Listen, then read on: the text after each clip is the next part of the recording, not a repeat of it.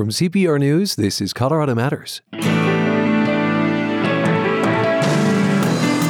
Housing, says Governor Jared Polis, is the key to just about everything the cost of living, transportation, health, and he plans an overhaul of land use policy, the likes of which the state hasn't seen in 50 years.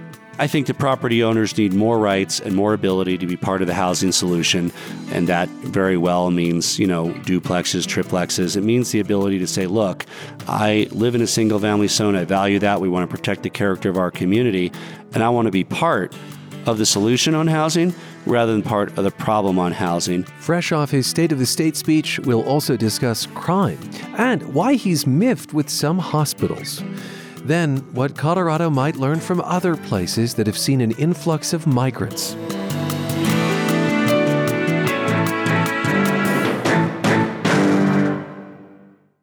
If you're looking to get rid of a car, running or not, consider donating it to Colorado Public Radio.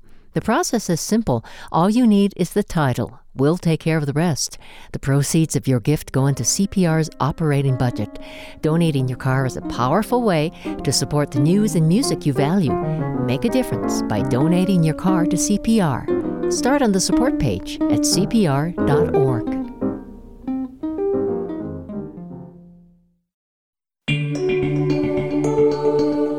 This is Colorado Matters from CPR News and KRCC. I'm Ryan Warner. In just a few years, Colorado turns 150.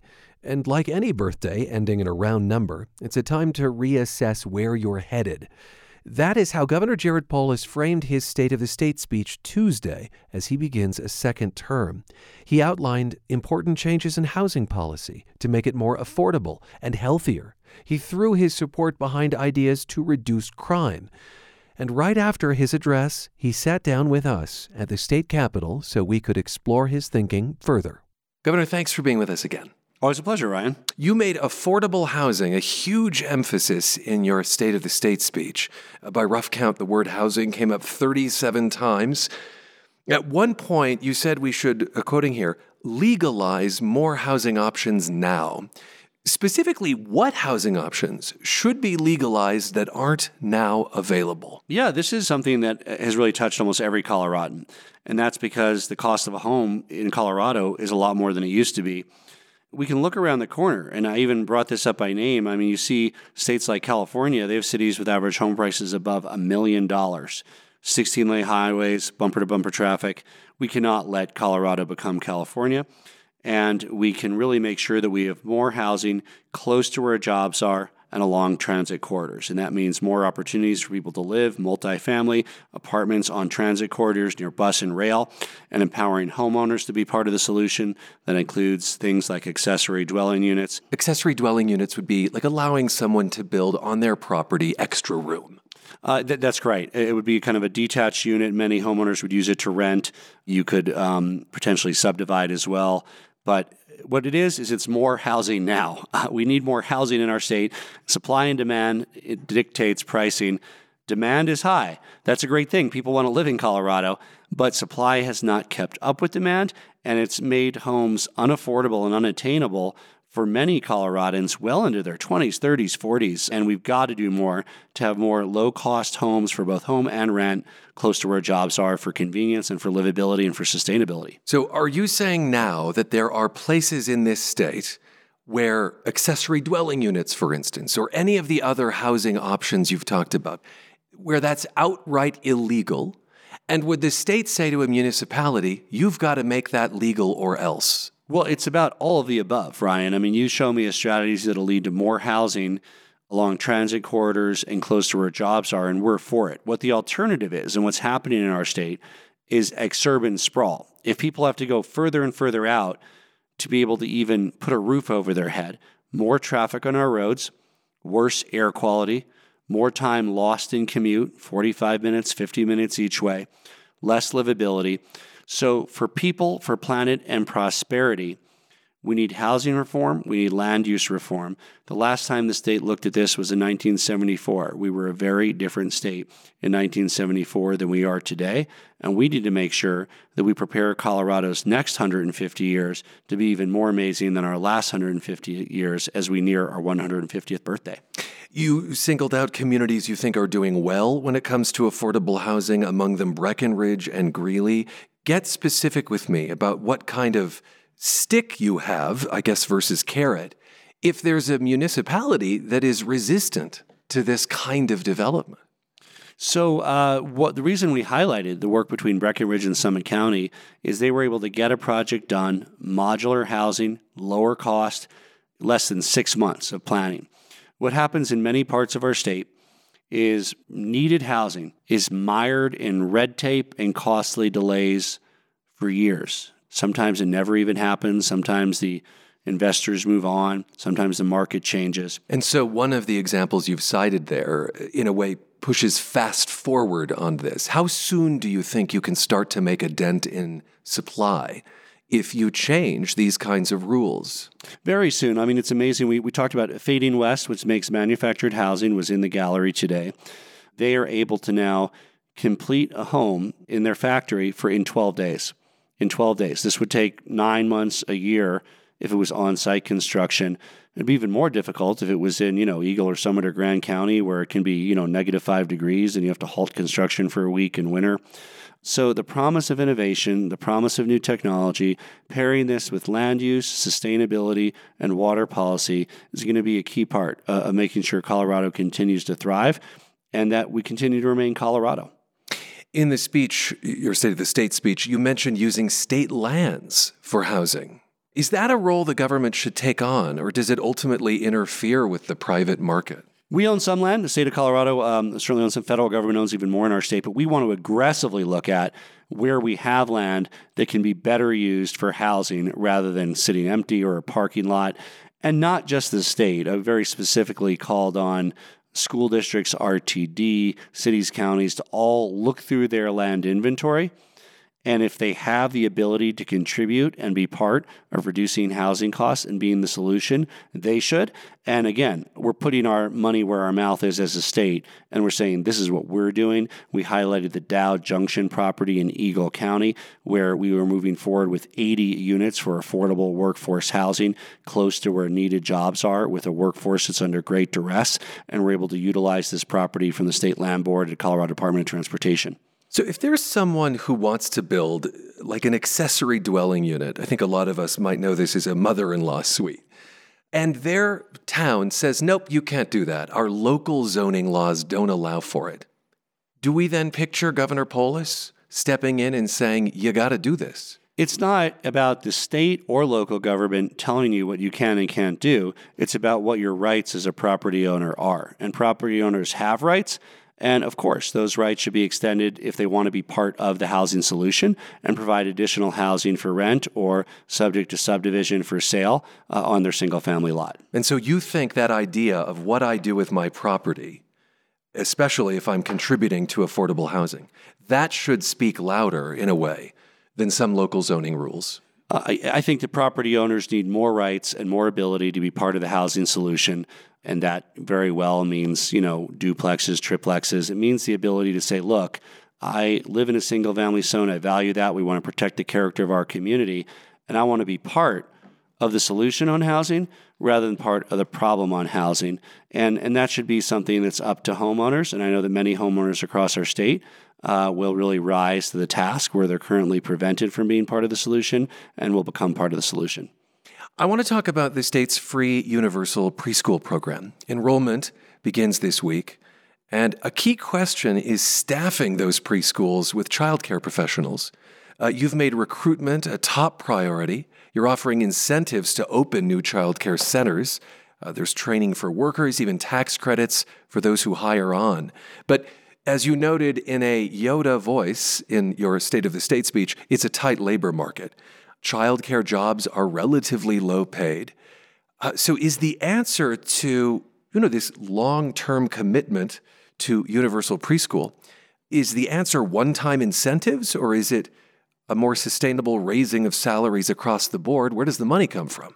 Uh, first, everybody who is the parent or guardian of a three year old uh, who will be four next year can go to upk.colorado.gov. That's upk.colorado.gov to sign up your kid for preschool and it's free. Uh, I tried this this morning and I entered my uh, zip code and it came up with options near me. Yes, exactly. And it's up to the up the parent can choose between many options. And it can even be one that's near your work as opposed to near where you live. Maybe you want to drop off your kid close to work. So all those options are available, uh, school districts, community providers, and it's uh, basically a you know half day program for preschool, academically appropriate. Many parents want a full day. That still costs them out of pocket money, although there are some full day availability for low income. But half day free for everybody, preparing kids for academic success. We included in our uh, workforce. We're building on our success in improving the healthcare work- workforce. Remember, so many people in healthcare burned out during the pandemic mm-hmm. and had to work triple shifts and retired early, et cetera. Uh, we made it free to become a nurse assistant, a phlebotomist, an EMT. It increased enrollment and it increased the number of folks pursuing those programs. We're expanding that to fields like construction, law enforcement, but notable here, early childhood. So to be a professional early childhood certificate uh, will be free if our proposal passes in Colorado to help with the workforce. And I would also add that the preschool funding, uh, which voters passed overwhelmingly in Prop EE, which we supported, will also help compensate early childhood and preschool teachers better to be able to successfully recruit and retain the very best people to prepare our kids for success. And that was tobacco tax money, if I recall. Speaking of paying for things, I spoke right after your speech with Republican House Minority Leader Mike Lynch, who represents Northern Colorado. And he's concerned that spending is getting out of control, that you want to raise per pupil funding for K through 12 schools, for instance. You announced a $120 million clean energy tax credit package. We're moving down some green initiatives, and we're using transportation dollars for that before we fix the roads in this state until we've made some sort of transition where people actually want to uh, be dependent upon public transportation, our our roads are a mess, and I'm really worried that the money will be diverted away from good roads for those people that can't afford the electric cars or, or the bus just doesn't work for them. Speak to the concerns that roads may suffer, particularly in rural Colorado, and his general concern that there will be too much spending. So our clean energy tax credit program, including support for to reduce the cost of e electric vehicles, to reduce the cost of e-bikes, to position Colorado for success for geothermal and hydrogen and carbon sequestration, doesn't take one dime from the road funding. Um, it's a tax credit program. Uh, thanks to the work of the legislature with House Bill 260 two years ago, we really updated the way we fund roads and bridges in Colorado, leading to $5 billion of additional investment over the next 10 years, paired with the American uh, Infrastructure Act, which is sending billions of dollars to our state under the same period. So fundamentally, road projects are happening, and we're moving forward with improving the quality of our roads and bridges and access to various parts of our state with the funding we have from state and federal sources. And we're not in any way, shape, or form playing any of the renewable energy tax credits against any of the important work to improve our roads. And the notion that there are a lot of commitments you're making fiscally at a time of uncertainty. Well, you know, every year the, the governor is charged with delivering a balanced budget. We not only delivered a balanced budget, uh, but we did so with record reserve levels to prepare for a rainy day. It is clear that guns will be a big issue this session. Uh, let's talk about a couple of proposals you didn't mention in your State of the State, but that lawmakers have said they plan to introduce. One group of Democrats is working on a bill to ban firearms that fall under the umbrella of assault weapons. Uh, that would include some types of semi-automatic rifles and some types of 50 caliber rifles, semi-automatic pistols, shotguns, some shotguns. Uh, people who already own these guns could keep them under the proposal. Uh, would you support such a bill? You know, Ryan, this is the uh, the one speech and the one week where the governor and I I get to lay out my agenda. There's hundred legislators, and absolutely they each have their own agendas, and there's going to be 500 bills, and I haven't seen any bills on the topic you're talking about, but obviously we'll look forward to looking at hundreds of bills uh, as they come through the process.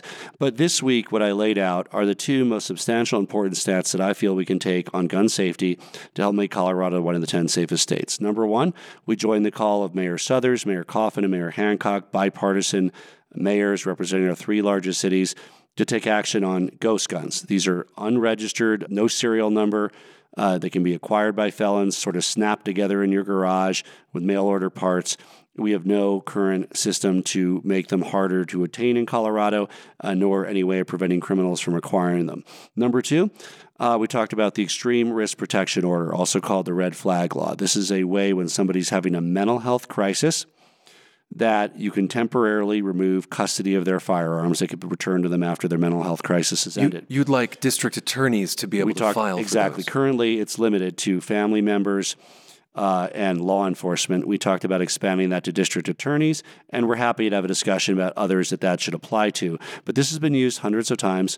It has unquestionably reduced suicides in Colorado, and it absolutely is a powerful tool to reduce gun crimes going forward. It is also very unevenly used. So, whereas Denver has used it routinely, El Paso County, where the Club Q shooting occurred. Yeah, and so that's not. what that's why this discussion of, of a broader group. So in, in the case of that shooting, you know, there was really one person, a mother that could have and didn't, and then law enforcement didn't want it. So who else should be able to? And I think at the very least, certainly the discussion of including district attorneys, potentially others. We want to make sure that when someone is having a mental health crisis, even if they happen to be in a different state or place in their family, uh, that there is some way that access to weapons can be temporarily restricted until they recover. But I guess the point is you might be making it easier for those who like the red flag law to use it, and those who refuse to I mean, sure, you're broadening who might be able to do it, but we're just seeing that in certain jurisdictions, the Second Amendment concerns are simply too big for them to move forward. Well, first of all, it's not automatic uh, when it's issued. Just because you you say in a petition that a court should remove access to weapons, that doesn't mean it's removed. The, the judge looks at that and examines that. So there's a process to ensure that, of course, we have the right to bear arms and, and you have the right to have a gun. Uh, but if you're having a temporary mental health crisis, there should be a legal way to temporarily remove access to their weapons. Uh, that might have potentially been a factor in the King Soopers shooting, as an instance. It was an immigrant family.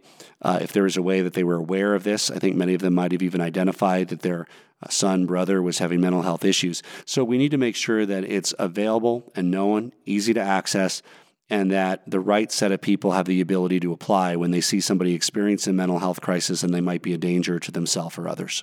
I know that you'll be faced with any number of bills about firearms. Uh, there are conversations about increasing the minimum age, about a waiting period.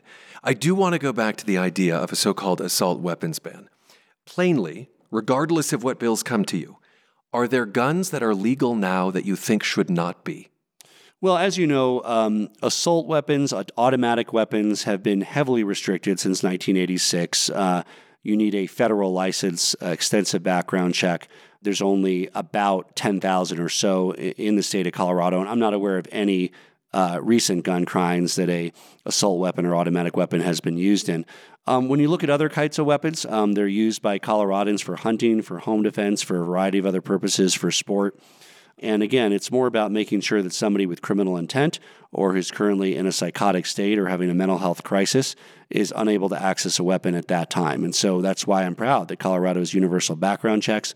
I'm proud that we have an extreme risk protection order. Let's work to improve that. And let's find other ways to make sure that if somebody is a danger to themselves or others, uh, that it's harder for them to acquire a weapon to engage in crime with. So I haven't heard you name a weapon you think is legal now that should be illegal. Is that right? Well, I, I, you know, again, I what we've uh, we've talked about ghost weapons that are untraceable and have no serial number. They it can be any kind of weapon. It could be uh, one that you assemble in your home. That could be semi-automatic. It may be a pistol. It may be a long gun.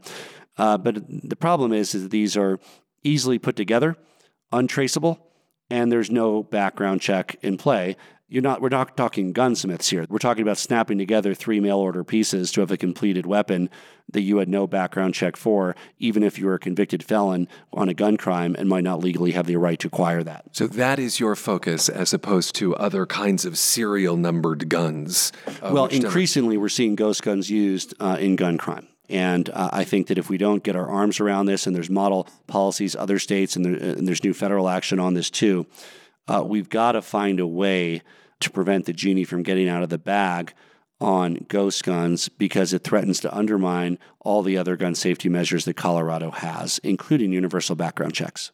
Let's talk more generally about crime. Uh, you congratulated indeed some local officials, specifically those mayors of Colorado's three biggest cities, for their work to reduce crime.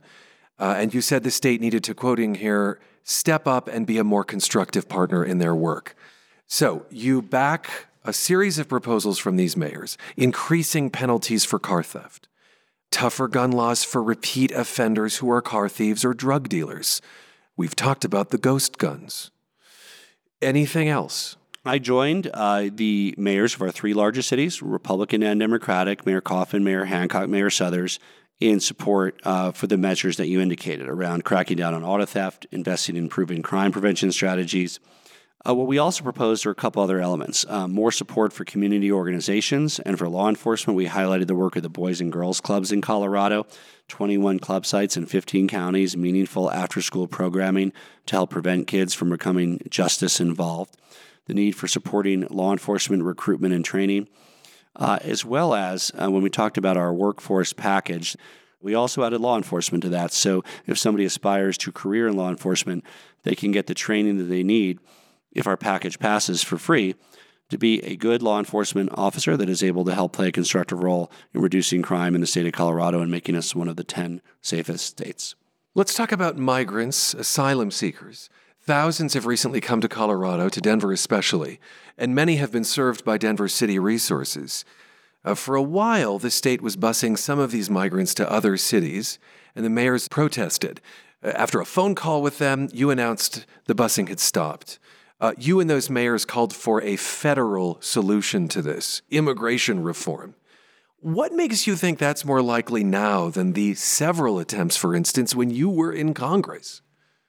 Well, you know, first of all, we, you know, had a number of migrants in Colorado that were stuck here over the holidays, and we were very happy to be able to help them uh, move on and, and get where they wanted to go.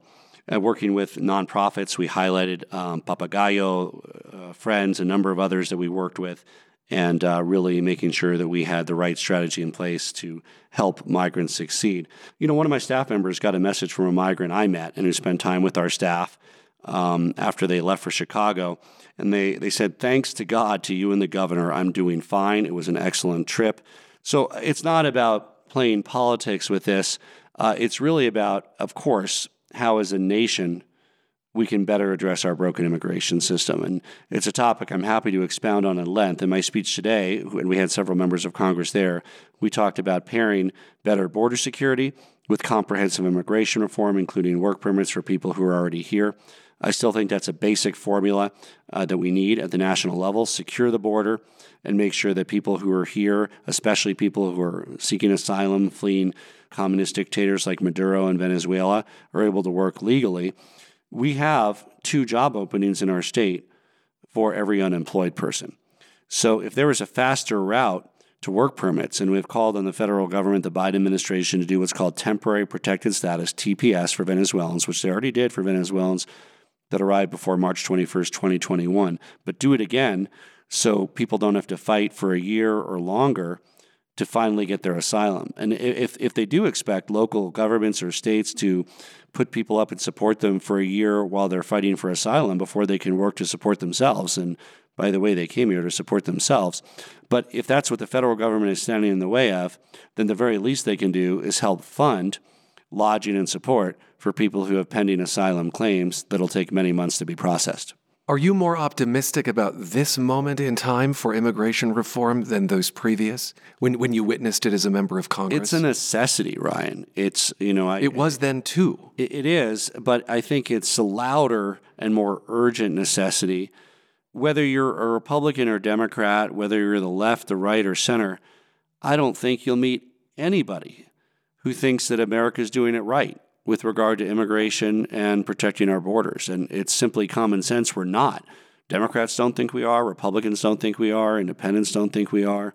And so we have to have and push a national discussion about how we can do this in a way that honors our value as a nation and helps reduce crime and make America safer. But that sounds quaint in the face of the gridlock we see in Congress. Well, let's get them together. I mean, I, I call on Speaker McCarthy, on Chuck Schumer, on President Biden, uh, to not let the perfect be the enemy of the good and to get something done on securing our border and comprehensive immigration reform. In your State of the State speech, you uh, interestingly singled out hospitals, specifically nonprofit hospitals, whom you say have too much cash on hand and ought to cut the cost of health care. Uh, presumably, some of those hospitals also face uncompensated care when patients walk in the door who can't pay, and don't have Medicaid, for instance. Are hospitals being asked to do too much? Well, the profit they're making is net any of those costs you talked about of providing uncompensated care. So when we say they're making a profit, even if it's nominally a nonprofit of hundreds of millions of dollars a year, that's after they've provided care to people that might not be compensated, which might be a few percent of the people that they provide care for. What we're talking about here is why you're you making such a big profit if you're a nonprofit? That means you're charging more than your costs simply slash your prices and charge less. Number two, to the extent that you are assembling hundreds of millions or billions of dollars of profit and reserve that you never pay taxes on, the trade off is you're supposed to use that money for community benefit. Let's make sure that we uh, have oversight and accountability around the community benefit that's actually being provided. What would that look like? Uh, we want to make sure that, again, I, my first priority would be they stop overcharging people. But to the extent they're still accumulating large reserves and billions of dollars, let's see them as part of the solution around social determinants of health, like housing, childcare, mental health, maternity care.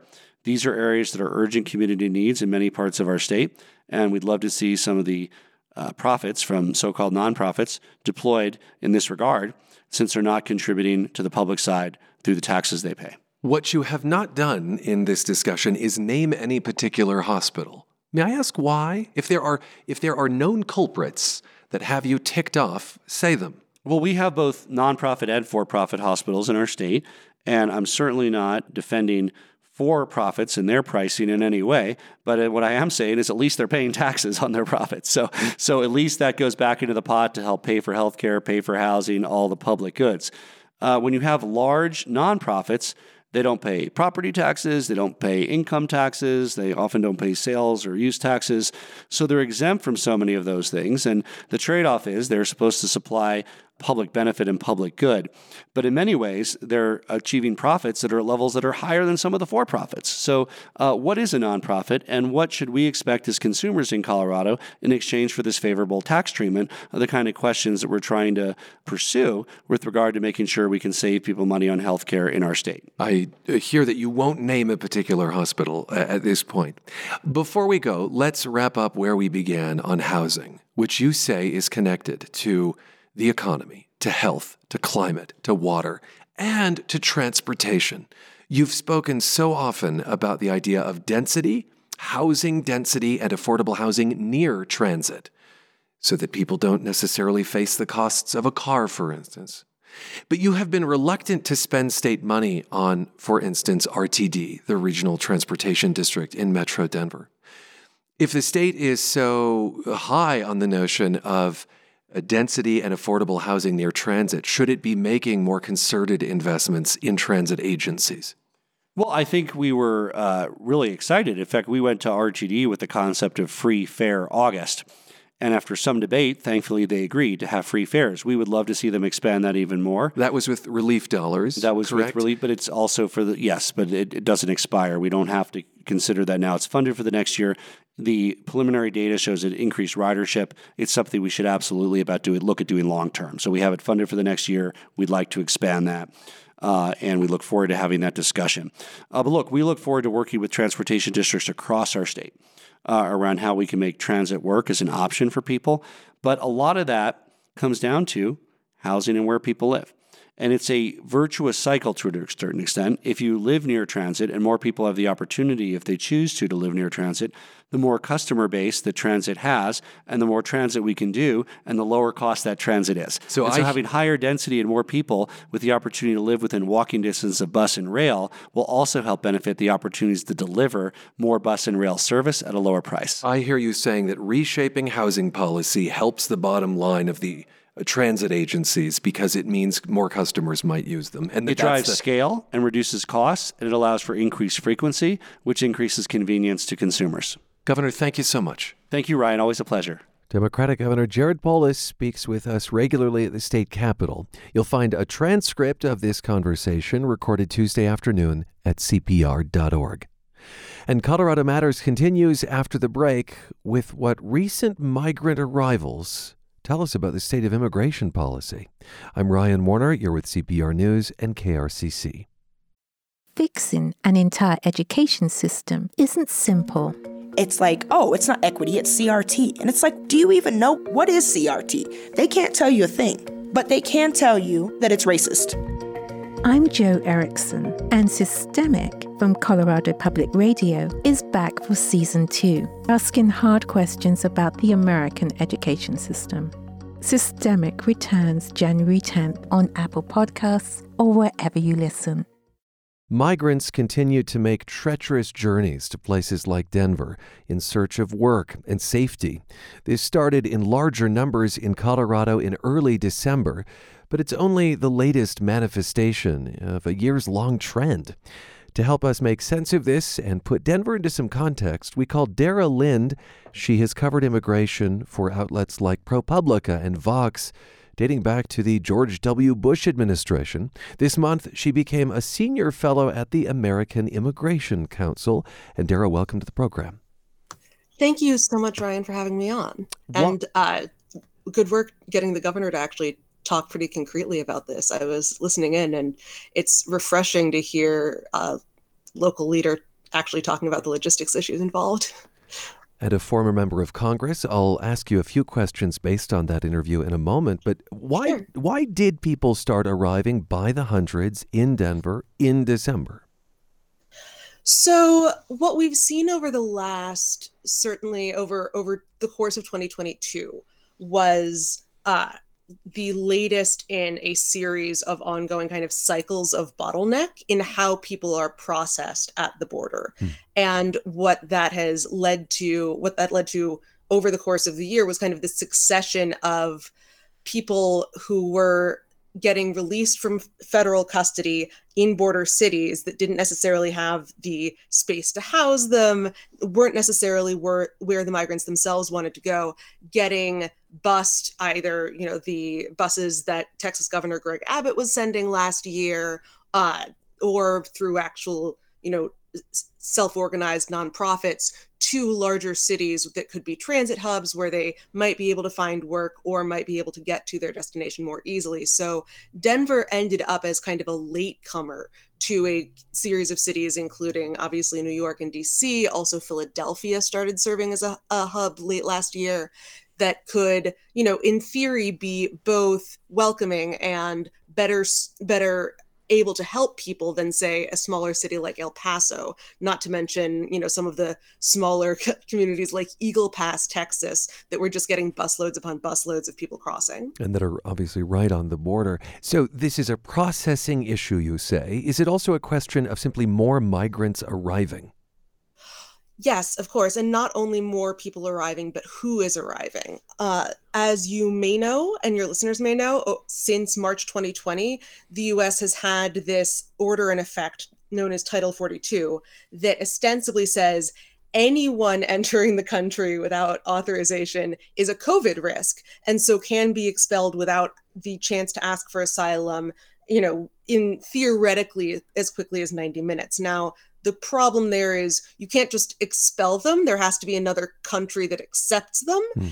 and while some people have been able to well a few countries have been willing to let people get quote unquote expelled all the way back home most in most cases it's a question of whether the government of Mexico is willing to take people who aren't Mexicans just to stay indefinitely under this Title 42 order.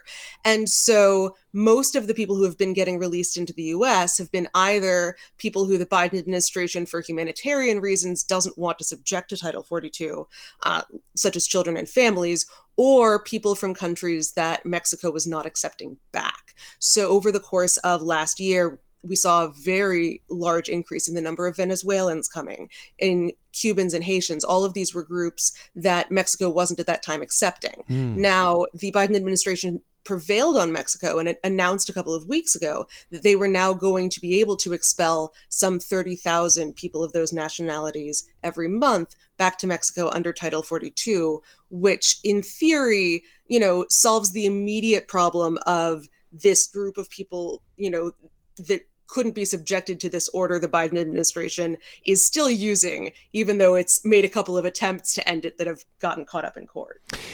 So that's something of a release valve, I suppose, um, as the migrants continue to arrive. Uh, indeed, a couple of weeks ago, Biden announced that he'll allow more people to come to the U.S. legally. Uh, but at the same time, this policy is designed to make it harder for folks to get asylum if they try to cross the border illegally. Denver's mayor has credited Biden's policy with curbing arrivals in the city, and the city has gone uh, so far as to deactivate one of its emergency shelters. Uh, but it seems like it might be a bit of a wait and see to know if this policy is having a concerted uh, impact. Absolutely. I mean, we have seen so many times since 2014 that what happens is the federal government will crack down on a specific subpopulation of people who are crossing into the US. That population will stop you know getting apprehended in as large numbers and then a different group will start and some of this is due to you know smugglers are responsive and will change the markets that they're marketing in will change their routes will change their networks but some of it is also just that the push factors are so strong and certainly over the last couple of years you know even when very few people were getting let in under title 42 there were still a tremendous number of people trying because the situation in much of latin america has gotten so desolate over the last couple of years and so it's you know the the long term question is both well for one uh, what happens if and when Title 42 is actually rolled back, mm-hmm. if the courts allow that to happen, and two you know whether or not that happens how will you know if the current if the new expansion of title 42 applies to venezuelans cubans haitians and nicaraguans what about people of other latin american nationalities? What about you know cameroonians and other african groups uh, other african nationalities who have often been traveling up through mexico? It's not super clear what the long-term vision is if this is a you know the biden administration will just continue rolling out new parole policies while it continues to expand title 42 into mexico there seems to be a logical endpoint for where that's no longer the permanent answer and it's just not sustainable, I suppose, at a certain point. We are speaking with Dara Lind, uh, who has covered immigration for outlets like ProPublica and Vox for years now, and uh, she's just become a senior fellow at the American Immigration Council. In speaking with uh, Governor Polis earlier in the program, uh, he invoked the notion of allowing folks who are waiting for their cases to be determined, their asylum cases, to work, uh, and that that might solve labor problems in the United States. Uh, this is all of a piece, of course, of the much more complicated picture of, of immigration reform, a nut that Washington has to this point not been able to crack. Um, does this moment feel different from all the previous moments that seemed to spark interest in an immigration compromise?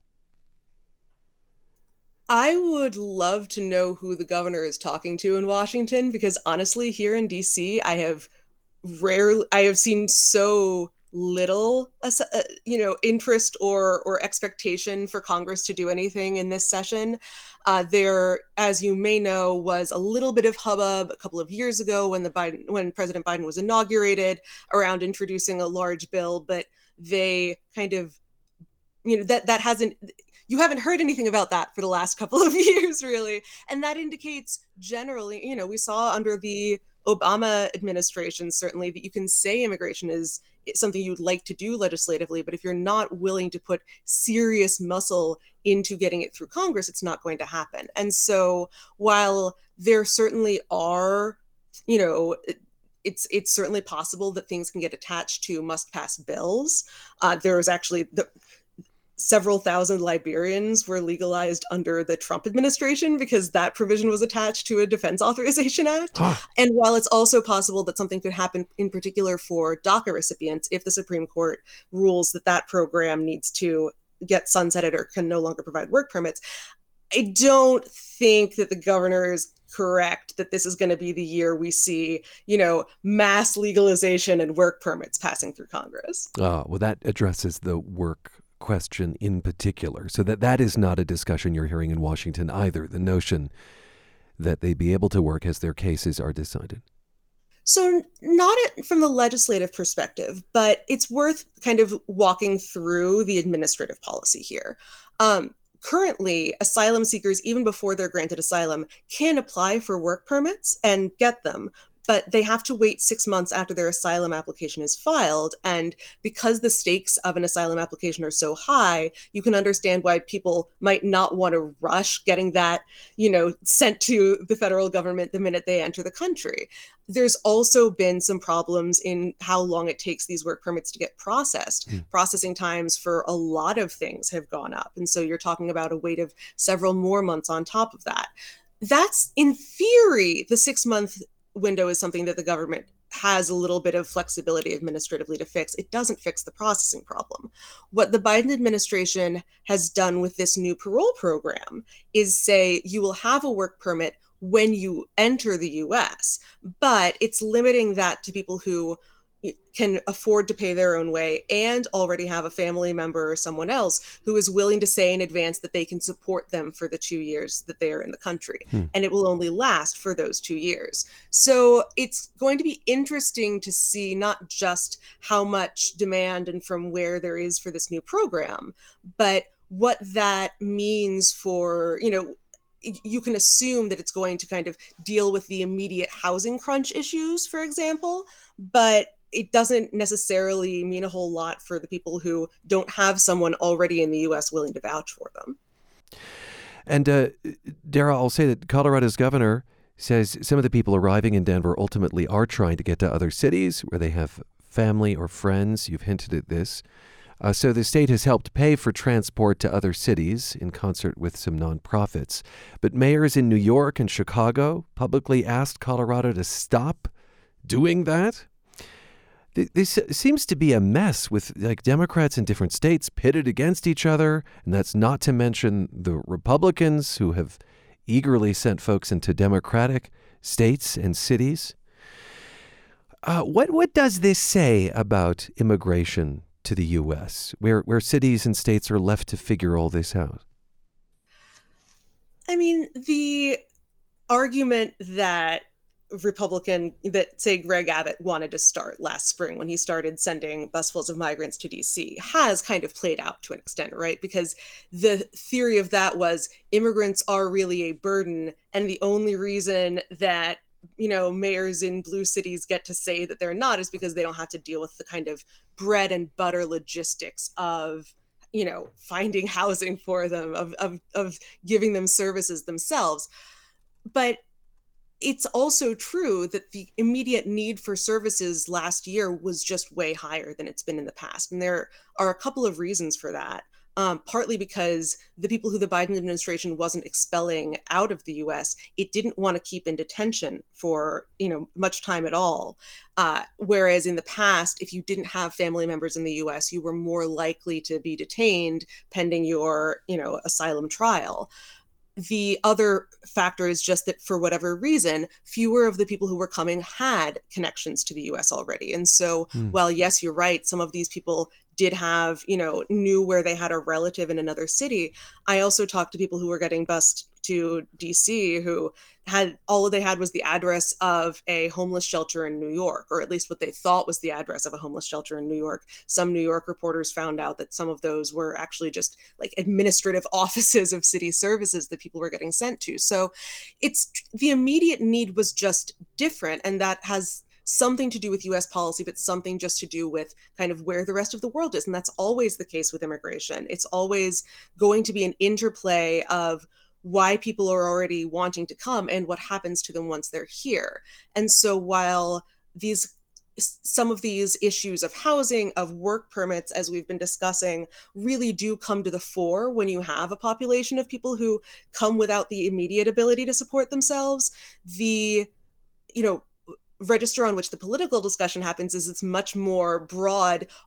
Is the city full? Do we have too many people? Do we need fewer people? Which isn't you know that's that, that's absolutely a hawkish mindset and it's exactly what republican governors have been saying all along. Well put denver into some context for us before we go. So you mentioned philly for instance is another city where mm-hmm. there were migrant arrivals. Um, is denver unusual in its response in the notion of opening rec centers. uh, to house folks, in partnering with nonprofits very specifically to take care of them or to find uh, their final destinations? I would say that Denver and Philadelphia have been kind of the two cities that have been most proactive. Um, DC and New York were, you know, forced to be reactive because the, you know, the Abbott buses were initially something of a political stunt, right? They weren't necessarily something that was being done to aid migrants get to their final destination, even though most of the people who were on those buses really were trying to get out east. And so there was a lot of scrambling and a lot of kind of knee jerk reflexes happening from the mayors of those two cities. Over the course of the summer and fall, you know, both mayors themselves and the federal government started thinking okay what are other things that can be done to share this you know to, to, to, share the burden right? Are there places that are willing to house more migrants than they're being taken? Can they work with nonprofits to do that? And so in both denver and philly when the numbers started rising there was this very smooth and concerted effort that was just very different from what we saw in dc where busfuls of people were getting dropped off at the train station the bus was pulling away hmm you know, one thing I hear in the immigration conversation is focus on the countries that folks are coming from. And what are our policies towards those countries, and are there ways of supporting them such that migrants wouldn't flee? Is is that a viable approach to immigration? Do you think? I think that the only any reasonable recognition that it's not just about US policy US immigration policies right that there that people have reasons to leave their home countries no. separately from their reasons to want to come to the US in particular you know if you want to reduce that then yes of course long term you know what gets called in the immigration debate like addressing the root causes of migration right but a even if successful, that's never going to be a short term solution and it's barely going to be a medium term solution. So you end up with something of an ethical quandary where if you're doing this kind of medium to long term root causes development while trying to crack down on migrant arrivals, especially because in in the development literature, you actually see that as people get a little bit more money, they are more likely to leave because that opportunity becomes available to them. Then you're ah. essentially telling current people that they're out of luck and they need to, you know, suffer from whatever threats, from whatever, you know, absolute deprivation they're dealing with in the hopes that they're, that maybe the root causes will be addressed by the time their children are adults or something like that.